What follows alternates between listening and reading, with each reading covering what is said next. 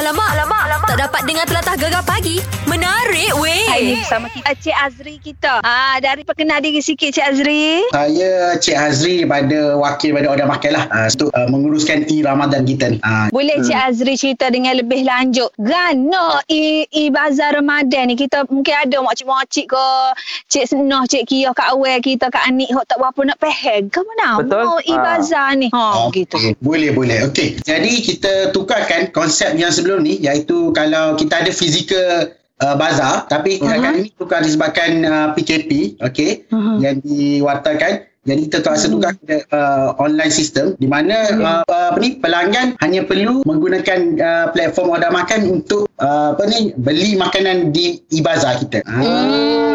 Jadi ramai dah, dah, dah ramai dah vendor yang berdaftar di uh, di platform ni. Setakat ni kita ada 196 vendor yang Hmm, merata di sebelah daerah. Hmm, sebelah daerah lah. Jadi Betul. macam kata contohlah uh, cara-cara kita nak order tu katalah kita order dia bermula pukul berapa uh, untuk penghantaran makanan yang kita dah order tu. Okey, kalau untuk turn order ni, okey, sebenarnya dia bermula sehari sebelum. Oh, Okey, saya sebelum. Ah. Okay, uh, para pelanggan dia boleh uh, start dah order sehinggalah Hmm. hari uh, seterusnya iaitu sebelum 12.30 hari. Ah. Uh, untuk penghantaran kita bermula pada 3.30 petang sehingga pukul Oh, next. ah, domik lah. Kalau domik Maknanya order, tau. close order lah. Close order Ah, tengah hari order je ke?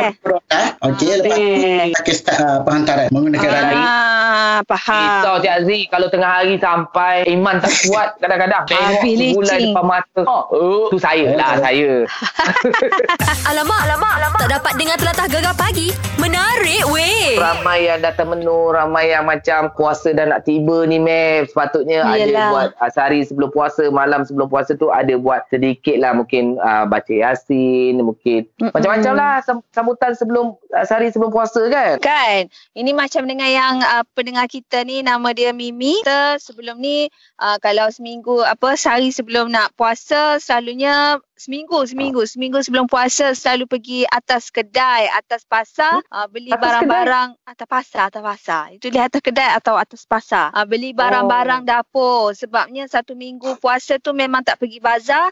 Semuanya masak sendiri je katanya. Marilah kita dengar cerita dia. Aduh, ah. Aduh. kan? Ambil nak cerita. Mari kita dengar Okey, kenangan yang paling tak boleh lupa semasa bulan Ramadan. Uh, bila sebelum puasa tu, saya dengan mak saya akan pergi beli banyak sangat barang untuk masak uh, pada bulan Ramadan tu. Sebab selalunya pada seminggu puasa tu kita tak akan pergi bazar. Kami akan masak macam-macam, buat macam-macam jenis kuih uh, dengan mak. Jadi uh, itulah kenangan paling yang tak boleh lupa setiap kali bulan Ramadan. Oh, Hmm. baguslah dia buat persiapan Hmm. awal macam tu, Mek. Senang Ini kan? Ini orang panggil, orang panggil apa tau? Family apa? planning. Yeah. Alamak, alamak, alamak. Tak dapat dengar telatah gegar pagi. Menarik weh. Ini dah Ah. bersedia dah puasa. Jadi kita kena check list lah terlebih dahulu sebelum kita berpuasa. Nombor 1. Jaga kesihatan. Ah itu yang paling penting. Hmm. Perkara utama yang perlu kita titik beratkan ialah kesihatan. Lagi-lagi musim COVID-19 ni Uh, orang cakap kontrol sikit kan jangan keluar rumah uh, jangan kita makan uh, koksik-koksik uh, apa kalau ada kecil manis kontrol gula kesihatan kena jaga eh. sebab sebulan nak puasa ni Betul. Nombor 2. Semak hukum dan rukun puasa. Sebabnya ia adalah penting untuk kita menyemak semula hukum hakam rukun puasa ni. Perkara-perkara yang boleh batal puasa dan sebagainya. Yalah puasa ni kan setahun sekali. Mungkinlah ada setengah-setengah part ni kita dah lupa kan. Ah, Betul, dok pun betul. kita ingat-ingat lupa. Was-was ke lagu mana ke. Ha, ini adalah untuk memastikan ibadah yang kita lakukan ni tak sia-sia. Kalau ada muskil-muskil, ah tulis soalan hantar ke ah, kepada nombor WhatsApp gegar kita, kita suruh kita minta tolong PU Mizi kita tolong jawab deh. Berem eh. Nombor 3. Ambil tahu amalan-amalan sunat. Okey, waktu bulan puasa ni, uh, masa ni lah kita nak meraih banyak pahala sebab bulan Ramadan adalah bulan yang penuh rahmat. Jadi apa kata kita ambil tahu uh, semula amalan-amalan sunat, contohnya membaca Quran, solat-solat sunat dan banyak lagi. Setidak-tidaknya kita dah bersedia untuk menjalankan aktiviti harian ketika di bulan Ramadan. Setuju. Nombor 4. Okey, ini kalau boleh kita perbanyakkanlah ya sentiasa berdoa walaupun bulan Ramadan uh, kata uh, berapa hari je lagi ni kena juga doa banyak-banyak ke doa Allahumma balighna Ramadan. Semoga kita semua berpeluang lah untuk bertemu dengan Ramadan kali ni dapat buat amal ibadat dengan sebaik-baiknya kalau boleh uh, sebaik-baik lebih pada apa bulan-bulan Ramadan yang sebelum-sebelum ni. Ha gitu deh. Betul. Okey. Nombor lima.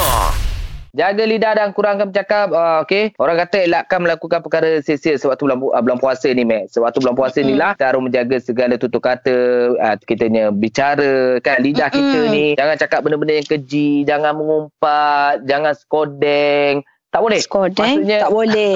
Yelah, mata tu pun kena jaga juga. Telinga kena jaga Betul. juga. Ni, Puasa-puasa juga. Tapi amalan kita, cara kita bercakap tu seperti hari-hari biasa. Nak membawang je kerjanya. Okey, lepas ni kita beringat jangan bawang-bawang lagi pasal apa bos kita ke.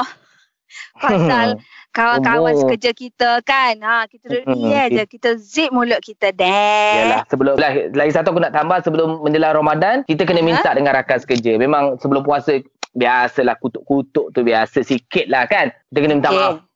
Minta maaf sekarang. Lah. Mu. Mula minta maaf aku. Mu selalu kutuk aku. Alamak, alamak, alamak. Tak dapat dengar telatah gegar pagi. Menarik weh. Ni Nasri apa masalah awak ni Nasri? Baju saya berkedut. Tapi saya malas lah gosok baju saya ni. Oh, dia malah nak iron malas baju iron lah. Yelah, yelah, pehe. So, Wan- jenis orang yang jadi malah nak gosok baju. Aku malah kadang-kadang. Oh, lepas tu lah. buat kau mana Nek? Gini, gini, gini. Nek pun boleh. Mek, kau mana Mek? Gini lah. Star rekod kat rumah tu ambil tahu. Ha? Ha, ambil buai lah star rekod kat rumah tu. Dok pun jual. Lepas tu ha. dia baju kedut, tak hilang lah kedut dia. Alah dah dia malas juga nak gosok. Mana pakai baju kedut je? Pakai gila. Dah malas sangat. Ataupun... Ha, macam mana? Nazri, Ya, yeah, Nasri awak kerja kat mana? saya kerja di Okey, awak berhenti kerja boleh tak? Ini cadangan awak berhenti kerja. Tu? Lepas tu, Awak pergi kerja dekat pasar raya bahagian baju. Ah. Hari-hari awak boleh tukar baju, baju cantik. Tak payah gosok. Boleh? oh. tak boleh. Tak boleh. Kok mu nak macam ni lagi? Alamak, alamak, alamak. Tak dapat dengar telatah gegar pagi. Menarik weh. Ah, macam biasa Mac Cikgu-cikgu ni Kita jadi cikgu hmm. ah, Jadi kita dah post tadi Seawal jam 7 Satu perkataan di Facebook Dan juga di Instagram Ya, okey dekat Facebook ni uh, perkataan kita lepar dekat situ ataupun tulis dekat situ ialah petung. Petung. Betul. Jadi sebelum kita bersama dengan anak murid kita, kita bacalah satu uh, komen dekat Dekat Facebook, Facebook, ni. ha. Uh, Norna Diana Haladin. Apa katanya? Panjang jawapan dia Dia kata Petung is pekong Pekong is baling Eh, eh. Baling is lempar Ha ha ha Ho, Dia ho, kata ho. Gitu, dia macam berpantun Ni kalau, dia. kalau SPM ni Boleh A plus ni Eh pelah A plus. Tapi jawapan dia betul tak betul Kita tanya ni Isha nak cuba jawab Okey, beres. Syah? Oh, Syah. Ya, Ah, ah, Waalaikumsalam. Okey, hari ni apa uh, jawapan untuk perkataan kita iaitu petung? Tong ni maksud dia macam kita lepon dia. Kita lepo. Lepo Ah. Baling Lepon gitu ke. Okey. Ah, baling, plekong. Plekong. Plekong hari mana pula? ha, Plekong bukan macam kita plekong Sama lah.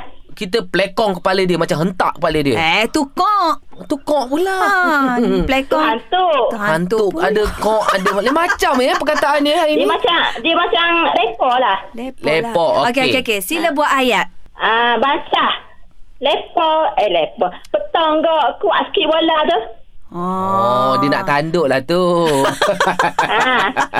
Ah. Okey, okey. Jawapannya ialah betul. Betul. Alamak, alamak, alamak. Tak dapat dengar telatah gegar pagi. Menarik weh. Soalan ni berbunyi kakak saya baru bersalin dan sewaktu dalam ward ada seorang makcik minta dia makan anak ikan haruan mentah. Katanya elok untuk wanita selepas bersalin. Betul ke kalau dari segi perubatan? Kebanyakan wanita bersalin ni dia bersalin sama ada dia bersalin melalui kaedah normal atau dia bersalin dengan vacuum faucet ataupun melalui kaedah pembedahan caesarean section. Demo-demo ni telah mengalami luka. Jadi di antara benda-benda penting selepas bersalin adalah penjagaan luka. Kita nak pastikan bahawa tiada jangkitan kuman pada luka yang boleh mengakibatkan komplikasi-komplikasi lain dan yang kedua kita nak luka bersalin tadi cepat sembuh. Okay, bagi elok jangkitan kuman pada luka tu, luka bersalin tadi tu mesti selalu dibersihkan dan juga dikeringkan. Dan kita juga wajib menjaga kebersihan bukan sekadar kawasan luka tetapi kawasan sekitar luka tadi. Untuk memastikan luka bersalin tadi cepat sembuh, kita kena ada dua benda. Yang pertama protein dan juga oksigen. Dua-dua benda ni membantu proses luka untuk sembuh. Jadi protein, protein yang bagus adalah protein daripada sumber daging putih. Daging putih ni ayam ataupun ikan. Tak kisahlah ikan apa, ikan kembung ke, ikan haru atau apa-apa jenis ikan. Cuma kalau boleh, jangan duk makan ikan tu secara mentah. Dia disebabkan oleh faktor kebersihan. Lah. Kita kena jaga kebersihan dan juga kesihatan. Kalau boleh, basuh dulu ikan tadi tu untuk buang kotoran pada ikan dan juga kita nak bunuh kumis-kumis atau kotoran tadi tu, kita masuk ikan tadi tu sama ada dengan cara rebuh ataupun juga bakar. Jadi saya harap yang bertanya ni dia jelaslah apakah kaitan di antara anak ikan harwe tadi dengan apa proses wanita selepas bersalin tadi. Alamak, alamak, alamak. Tak dapat dengar telatah gegar pagi.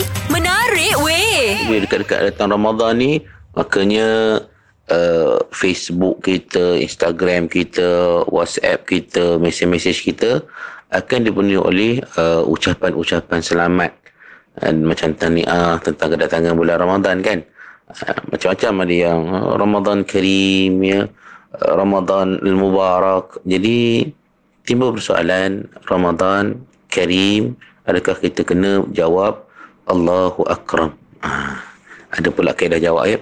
Baik tuan-tuan dan Allah sekalian. Dari segi hukum pertama kita sebut tentang uh, mengalu-alukan ya, apa ni kedatangan bulan Ramadan dengan memberi ucapan-ucapan. Tidak ada kebiasaan. Adakah itu satu sunnah ataupun ia menjadi satu adat kebiasaan?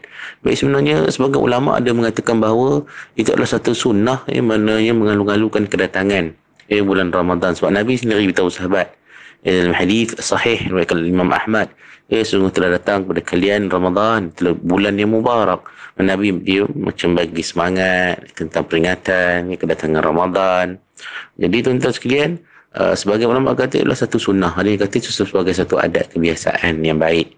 Baik. Ucapan sebenar yang menghampiri sunnah ialah uh, berdasarkan kepada hadis Nabi yang kita sebut tadi ialah kita ucap ya, uh, Ramadan Al-Mubarak ataupun uh, bulan Mubarak. Mana mana Mubarak? Mubarak maknanya yang diberkati. Uh, maksud yang diberkati, berkat barakah ni dalam bahasa Arab maksudnya apa dia? Khairun mamdud ataupun thubutu khairi ilahi fi syai' mana khairu mamdud? Khairu mamdud mana kebaikan terusan berpanjangan. Ataupun thubutu khairil ilahi fi syai kekalnya kebaikan Allah taala pada suatu perkara jadi kita buat ucapan yang berdasarkan kepada hadis Nabi sallallahu alaihi wasallam. Ada pun Ramadan Karim maksudnya eh, Ramadan bulan yang mulia itu satu eh, maknanya satu apa susunan kata yang baik. Dia nak jawab Allahu Akram ke? Eh, tak jawab pun tak apa. So, tidak ada sunnahnya di situ. Ya dalam bab lafaz-lafaz yang kita sebut ya Ramadan Karim dan juga Allahu Akram tadi ha, jadi kalau nak ucap sebagai adat kebiasaan tak ada masalah sebab maknanya juga adalah baik. Tapi saya tegaskan yang paling mendekati sunnah Nabi SAW yang pernah disebut oleh beberapa ahli alim ulama ialah Ramadan Al-Mubarak.